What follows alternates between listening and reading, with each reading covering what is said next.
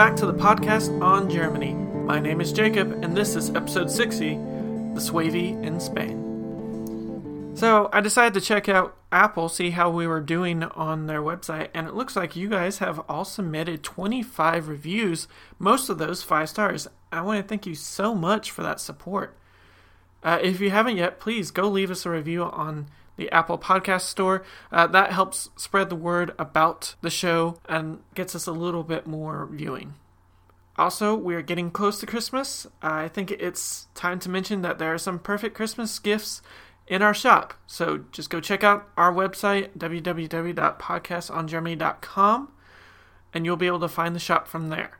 We got two original designs for you to choose from, for a shirt, to a mouse pad, to a coffee mug, what have you. Basically, if they can put the logo on it, you'll find it there on the store. So please, go check it out. Alright, we are done with North Africa. Now we're moving on to Spain. And today is going to be another isolated episode because we're going to deal with the Suebi, who really don't interact with anyone outside of Spain. So we're going to talk about them for a bit. Next episode, we will have to look at the bigger picture again because we're going to go back to the Visigoths, who are in Spain, in Gaul. They're dealing with problems in Rome. So the Visigoths are going to be a much larger player on the field, but the Suebi, they're really going to be staying in Spain. What was happening last time we talked about Spain? Well, Spain had been under a series of brutal wars for the last couple of decades. In the early four hundreds, Germanic tribes had crossed the Pyrenees, taking advantage of the civil war happening between Gaul and Britain and Italy. When they were there, they just started to clean house, decimating local population, taking over areas for themselves, doing whatever they wanted, because the Romans literally couldn't stop them.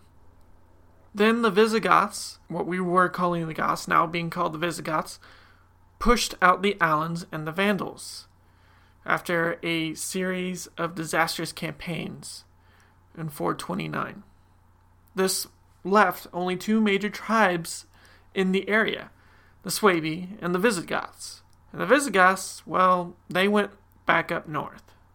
So that's the general picture. Where do the Suebi fit into this? Well, the Suebi, a part of that original invasion into Spain, causing all that chaos, they had established themselves in the northwest with Braga, Astorga, and Lugo as their bases. As such, they were kind of out of the way for the Romans and the Visigoths. They were also considered a smaller of the groups. They only numbered about twenty-five thousand when they initially arrived in Spain. And as such, they kind of kept a lower profile compared to the Vandals and the Alans. Our first mention of them is their crossing in four oh six uh, at that special New Year's crossing into Gaul, as the Goths and the Romans are busy dealing with each other in Italy, and then being able to sneak across into Spain in four oh nine as the civil war is continuing to drag on. Now, the Suebi, while they were doing their looting and pillaging just as their neighbors, actually started to keep their heads down, especially as it became clear that the Visigoths and the Romans were coming to terms, and that the civil war that breaking out between Gaul and Italy was calming down. Part of this was also because of their smaller population, and knowing that if they continuously stir up trouble, the local population might just overthrow them on their own. But the Suebi could read the room and decided to play it kind of low-key. And so when the Visigoths and the Romans show up once more into Spain in the four twenties, well, the Suebi are just not an issue. Keeping to their domains in the far northwest of Spain and Portugal, they stayed out of sight and allowed the Romans to attempt to establish dominance once more in the region. As part of keeping their peace, we are told by Hydatius that the Suebi were interested in only maintaining good relations in the first few decades, and that many were turning their swords into plows. Uh, Hydatius is the main source for the Suebi. Uh, he is born in modern-day Galicia in the year four hundred. Uh, he becomes the bishop of northern Portugal. He traveled to Jerusalem as a child. He came back to Spain as a die-hard, loyal Catholic, and rose up through the church. Now, because he spends the majority of his life in northern Portugal, during this time period, he sees the Suebi in its glory and in its downfall from within. He's not looking at it from without. He is within this empire this entire time. Now, he has several issues with the Suebi that we are going to have to keep in mind as we continue this episode. First of all, the Suebi are not Romans. That's going to be a big issue for Hydatius. He is a Roman through and through. Even though he's not born in Italy, he sees himself as part of the Roman Empire. The Suebi are also not true Catholics. The majority of their time in the four hundreds, they will not be Catholics. So that's also going to be a big issue for Hydatius, who is a bishop of the Catholic Church. He writes this chronicle, and this has become our best source of information for what was happening in Spain and what life was like under the Suebi. This chronicle came out in the year four seventy, and basically it's what I'm pulling a lot of this information from for this episode. It is not an easy source to get access to, but I was able to get some access to it. Okay, sorry for taking us on that little side trail. I just wanted to let you know where this information was coming from and why we should always be careful about it. So, Suebi, they have established shop up in northwest Spain, and they're keeping their heads low for the first few decades after they've done so.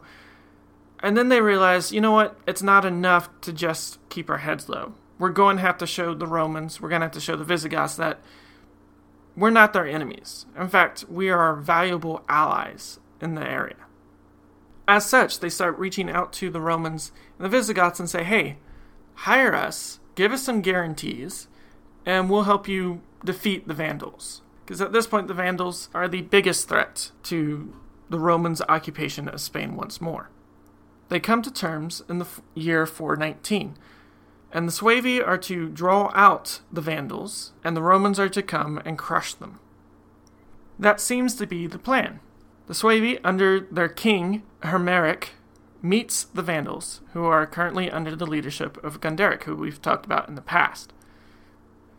And they meet each other at the battle of near Bassius Mountains. Now, unbeknown to Gunderic, Hermeric had signed the treaty with Emperor Honorius, giving him the status of a foederati. And we'll talk about foederatis next episode. Now, this treaty, giving him this special status within the Roman Empire, meant that he had to do his duty and go fight the Vandals. The Vandals thought this was just a regular fight between two warring tribes, not realizing that Hermeric had planned this all out in advance with the Romans. The Vandals had the Suebi heavily outnumbered. Uh, this was a poor, poor fight for Hermeric to choose if he was fighting by himself. Even with his defensible position in the mountains, the Vandals were able to easily overwhelm his flanks and surround him on all sides, forcing Hermeric to sit in his camp and wait. Asterius, at the head of a Roman army, arrived and lifted the siege, saving the Suebi, but failing to destroy the Vandals as had been the plan. The destruction of the Vandal army would have to be postponed until the next battle, uh, when a combined Roman and Suebi army was able to pull off a pincer maneuver with a second Roman army under Marcellus, catching up to the retreating Vandals and routing the entire tribe off the field.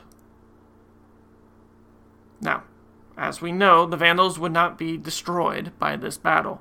They would go on and set themselves up for a better life in North Africa. But for the Suebi, this was a very important stepping stone, and it proved to the Romans that they were good allies. Despite the terrible position they had been put in within the mountains, they had stood their ground, they had done what was needed, and had helped the Romans. Now, there would be some fighting over the next decade between the Suebi and the Vandals. But when the Vandals leave in four twenty-nine, the Suebi are left in control of the region, making them now the second most powerful tribe and third most powerful people in Spain.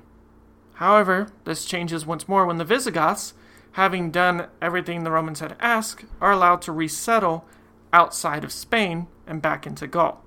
We'll deal with that in the next episode. This meant that the Suebi were the most powerful tribe in Spain and with the Romans' distraction with problems going on elsewhere in the empire, basically made them the most powerful people on this peninsula. However, things were not going to go so well for the Suebi's immediate jump to power. Even though they had established themselves within the region beforehand, now that the Romans were back in control, or were supposed to be back in control, the locals had decided that they had enough of these German tribesmen running around. They wanted them all gone. They didn't think that the Vandals and the Alans had been enough. The Suebi had to go as well. And so for the next eight years, from four thirty to four thirty-eight, the Suebi and the locals break out into a civil war. They no longer can trust one another, and they no longer want to work together. The locals clearly upset that the Germans had been left in power under the Romans, and the Suebi just tired of the poor treatment that they were receiving by these said locals. Clear signs of resistance started to show early on in the year four thirty, as locals started to rebuild and refortify old Iron Heel forts abandoned under the Roman rule, and they refused anything that was coming from what they considered barbarian authority. As such, fighting quickly broke out, and it forced the Suebi to balance in a delicate position, as the rule had to be enforced, of course.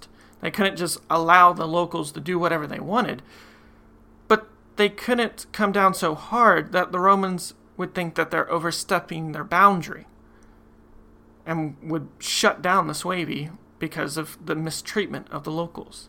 So a careful balance had to be maintained in these eight years.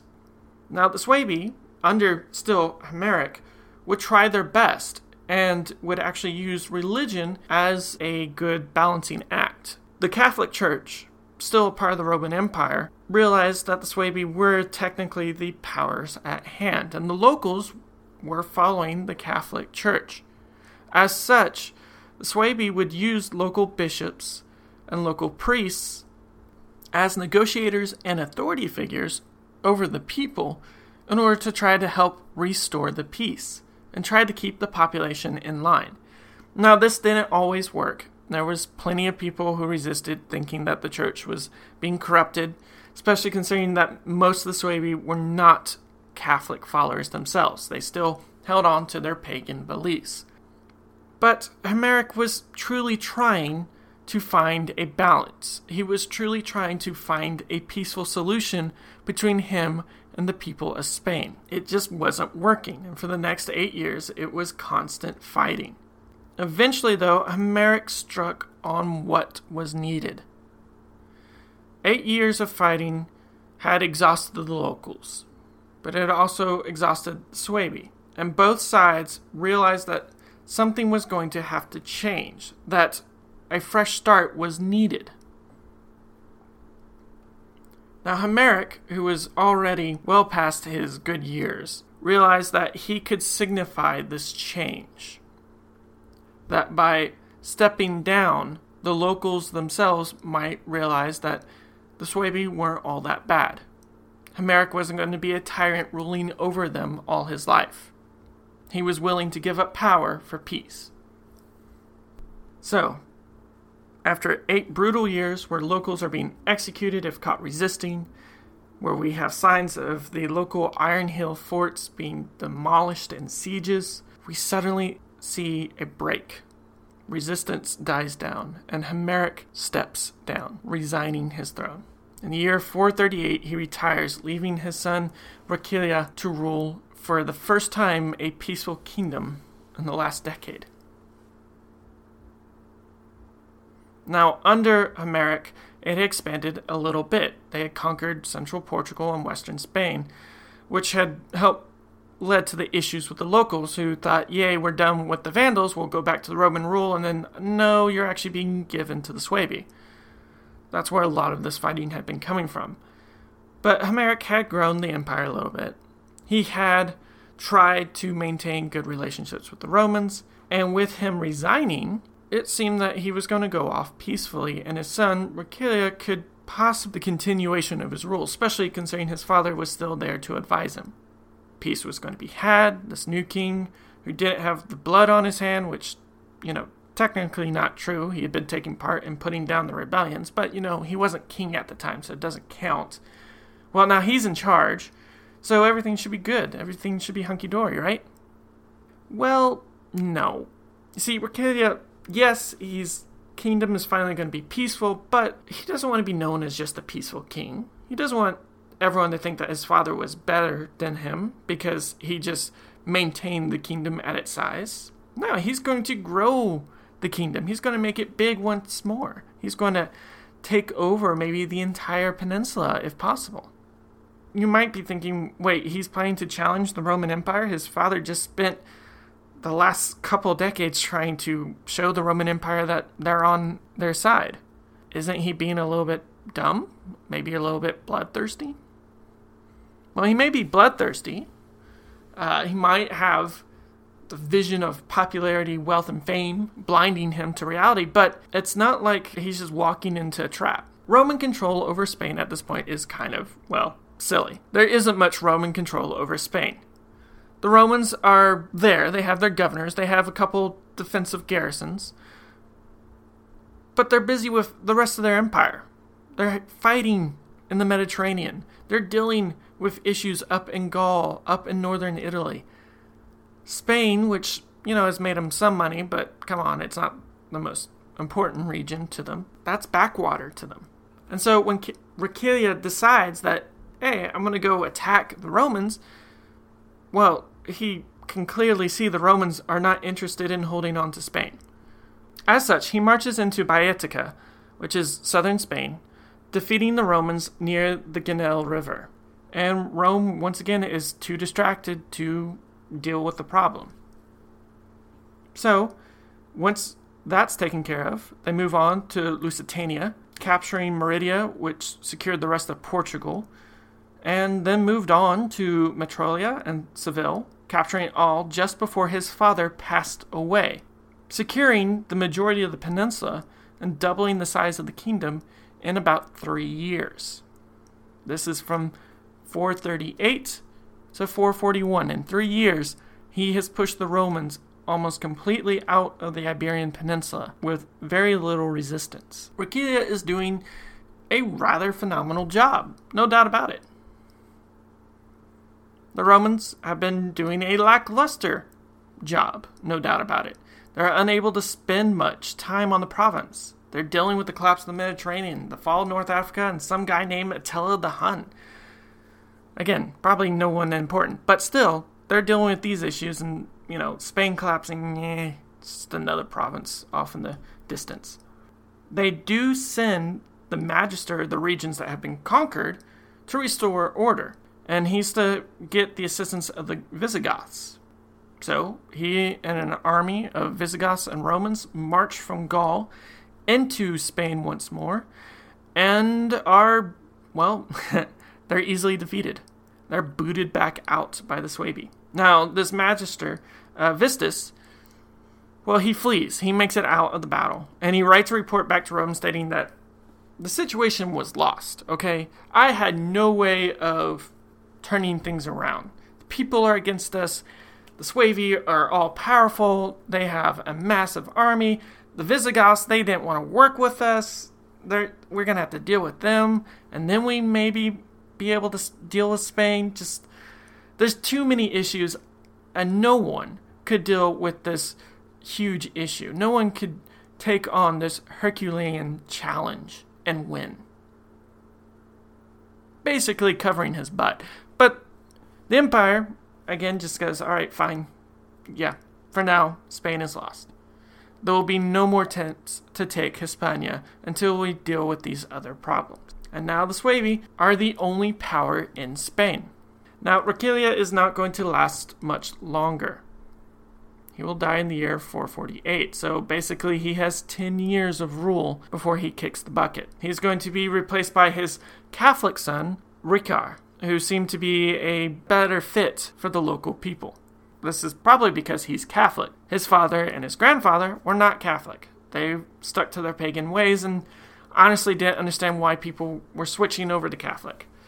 Ricard, on the other hand, is not that way whatsoever. He realizes, A, that the people of Spain are never going to change, and B, that, you know, Catholicism isn't that bad, so he switches over. He then starts pushing his own people to make peace with the locals. Yes, they've made all these advances and conquered most of the peninsula, but you also got to be able to hold it, and he doesn't want to spend the majority of his reign putting down rebellion after rebellion. So, the Suebi are to start switching over to Catholicism. They're supposed to interact, intermingle with the locals, learn their customs, learn their ways, and adopt the Roman system. So he promotes Catholicism. He becomes one of the first Christian kings in the German nations. He tries to cleanse paganism among his own nobles, which made him quite a few enemies. And as such, for the locals, they love him. He's not a conqueror. He's not a man who's thrust out the Romans only to rule this place as a petty tyrant, to destroy the people and their culture. Instead, he's a benevolent king. He's learning to adapt. He's becoming their ruler rather than forcing them to become his people. Now, he's not entirely peaceful. He's still ruling a Germanic tribe that hasn't adapted to a nation or kingdom-like state. So he's leading some raids. He's proving himself as a commander. He is taunting the Romans still within the Iberian Peninsula, which have been pushed up to the far northeast corner of it. But for the locals, he's he's a godsend. They are so happy he's around. He starts to build better relationships with the Visigoths. Under this new Catholic king, it's quite clear that the Visigoths aren't going to be their opponent, because in the year four forty-eight, as he comes to the throne, he reaches out to Theodoric the First of the Visigoths and marries his daughter, establishing a powerful alliance between the two. He then turns around to the local Roman nobles, local Roman authorities, who were still technically under the Roman Empire in the peninsula, and said, look, you can rely on the Roman Empire if you want, but if you switch over to me, if you swear allegiance to me, you will keep your same ways. You will keep your same culture, your same language. Everything will stay the same. Bonus, though, is uh, I won't raid you. I won't tax you. I won't rip you to shreds and treat you as an enemy if war comes along with Rome later on. And this works. And we're told that quite a few of the local Romans start switching allegiance from the Roman Empire to this Catholic king of the Suebi. For the next seven years, Ricard will rule rather peacefully. He's built a, an impressive reputation with the Goths, with the locals.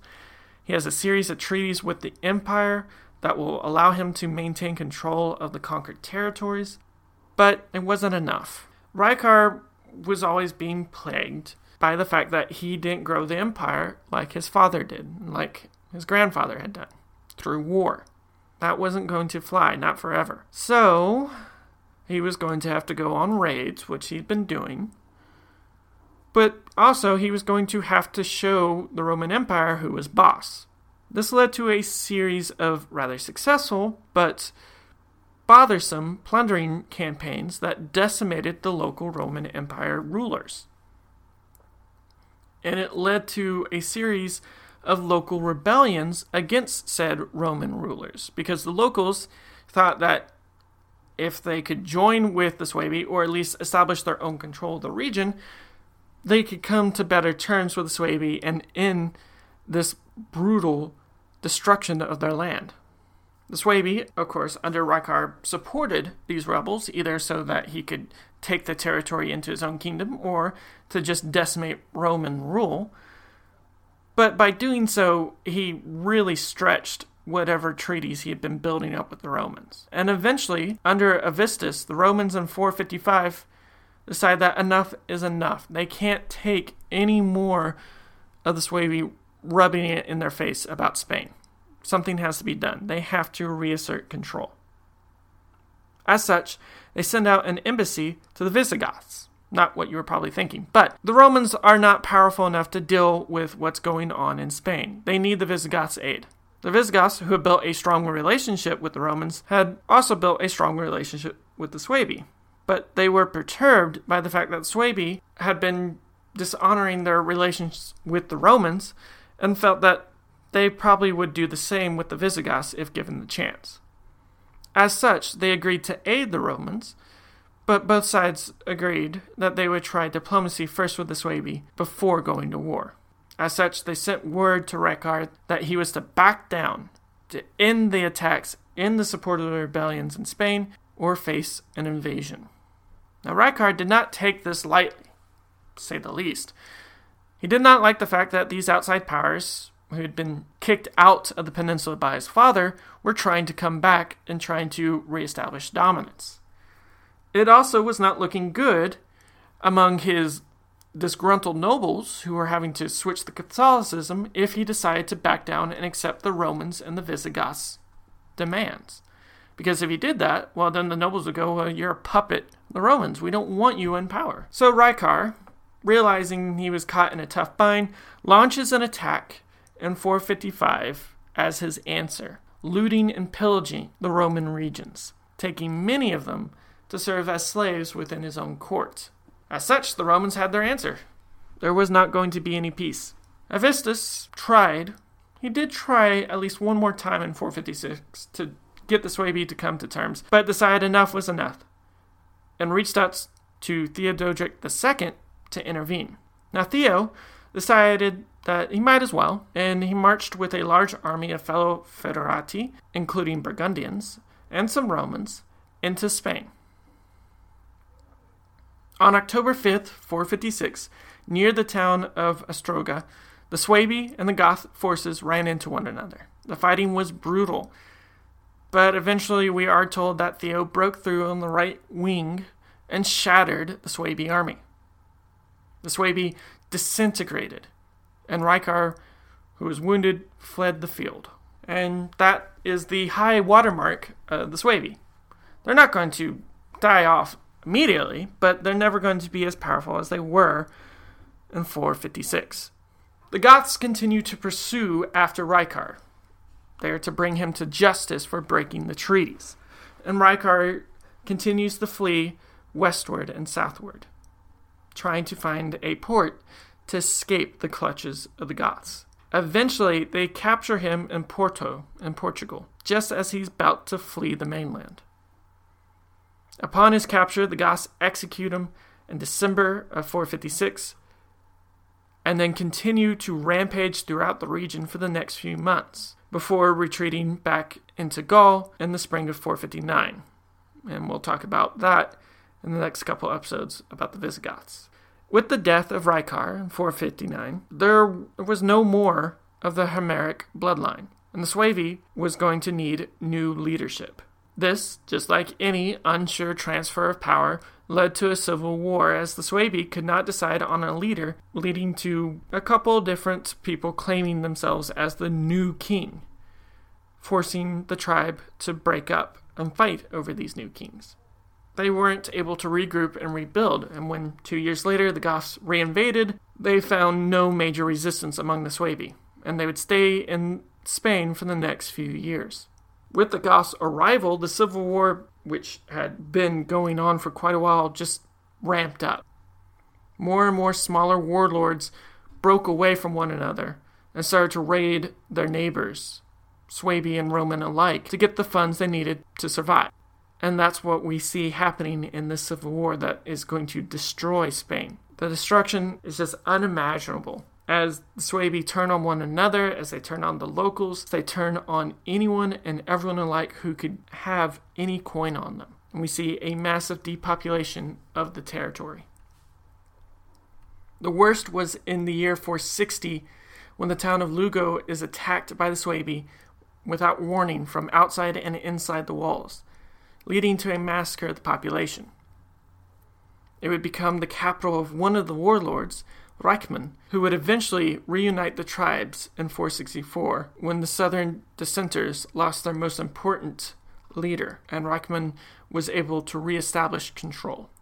Reichmann was able to establish control, as I said, thanks to the loss of the southern warlords, but also because of his diplomatic abilities. Unlike the other warlords, he kept the raiding localized, not involving Roman regions, and making several important accords with the Goths that saw him receive funding and weapons along with an alliance by the time he was in power. Under Reichmann, the Suebi began to establish control over the lost territory, as they had lost most of southern Spain and Portugal. The rest of central and eastern Spain was under Gothic control at this point, and they would never get that back. But Reichmann was able to reestablish control of the what you could call the western third of the peninsula. Reichmann would have to pay back the Goths for their aid. And it is with him that we will be ending our look at the Suebi, because under Reichmann, they will switch over to Arianism, starting in the year four sixty-six, and they would lose their, what we would call their Germanic culture and tribalism, turning completely into a petty kingdom rising out of the ashes of the Roman Empire. Now, the Suebi would not disappear from the map in four sixty-six. They would actually last till five eighty-five, having shrunk to the region of Galicia in north Spain. Now, while they lasted longer than the Vandals and were decimated by the Romans, their cultural and historical influences in Spain is just as weak as the Vandals, lasting one hundred twenty years after we are finished with the Suebi. They leave very little as a mark in modern-day Spanish culture. And that's because they adapted to the locals rather than forcing the locals to adapt to them. They pick up the local customs, the language, and they just disappear into the regions so that when their kingdom fell, it was no longer a foreign Germanic power that was lost, but a leader and a people who was a part of the local culture just as much as the ones they were conquering one hundred years before. So, why, despite lasting much longer than the Vandals, why do the Suebi disappear into Spain? That's because the Suebi, despite having several civil wars with the local people, as we know, still tried to build peaceful relations with them by sacrificing more than demanding. They sacrificed their local culture, their local religions, they sacrificed their customs, and adapted to what the Spanish were used to. This allowed for smoother transitions, especially for Reichmann, as he would establish the kingdom and maintain its borders for quite a while. They also did this, not just because they wanted the locals like them, but because they didn't want the Romans or the Visigoths to destroy them. The Suebi were a weakened tribe, and they were having to share the land for quite a while with powers way beyond their strength. So, if they kept the locals happy, then maybe the Romans won't think it's necessary to get involved and just leave them alone. There are no known literary or archaeological sources to pull from, nor any major cemeteries from the Suebi's Germanic background in the regions that they controlled. We have the Iron Hills forts, the those forts that the locals were using, but that's not made by the Suebi. That was rebuilt to resist the Suebi. We do have small hoards with some notable coinage that shows signs of burial by the Romans to hide it from the Suebi, and then later on when the Suebi are in control, we do have some coins of theirs. But again, we have very little physical evidence of them. By the way, just as a note, a lot of hoards are what we get information about for our tribes and so forth. And those hoards are typically there because people buried them and forgot about them, or they died. If they died, you know, tough luck. Thank you for your money. If you forgot about them, man, that sucks. You buried all your earthly possessions and then you just lost it. You don't know where it ended up. We thank you, but also, dude, you need to work on that memory. History owes a lot to forgetful people. That's where we're going to end with the Suebi. Lasted quite a while, way beyond the scope that we're going to be dealing with them, but leaving absolutely nothing for us in the modern day. Will the Visigoths be the same? We'll just have to see in the next couple episodes. I hope you all have a wonderful day, and I will see you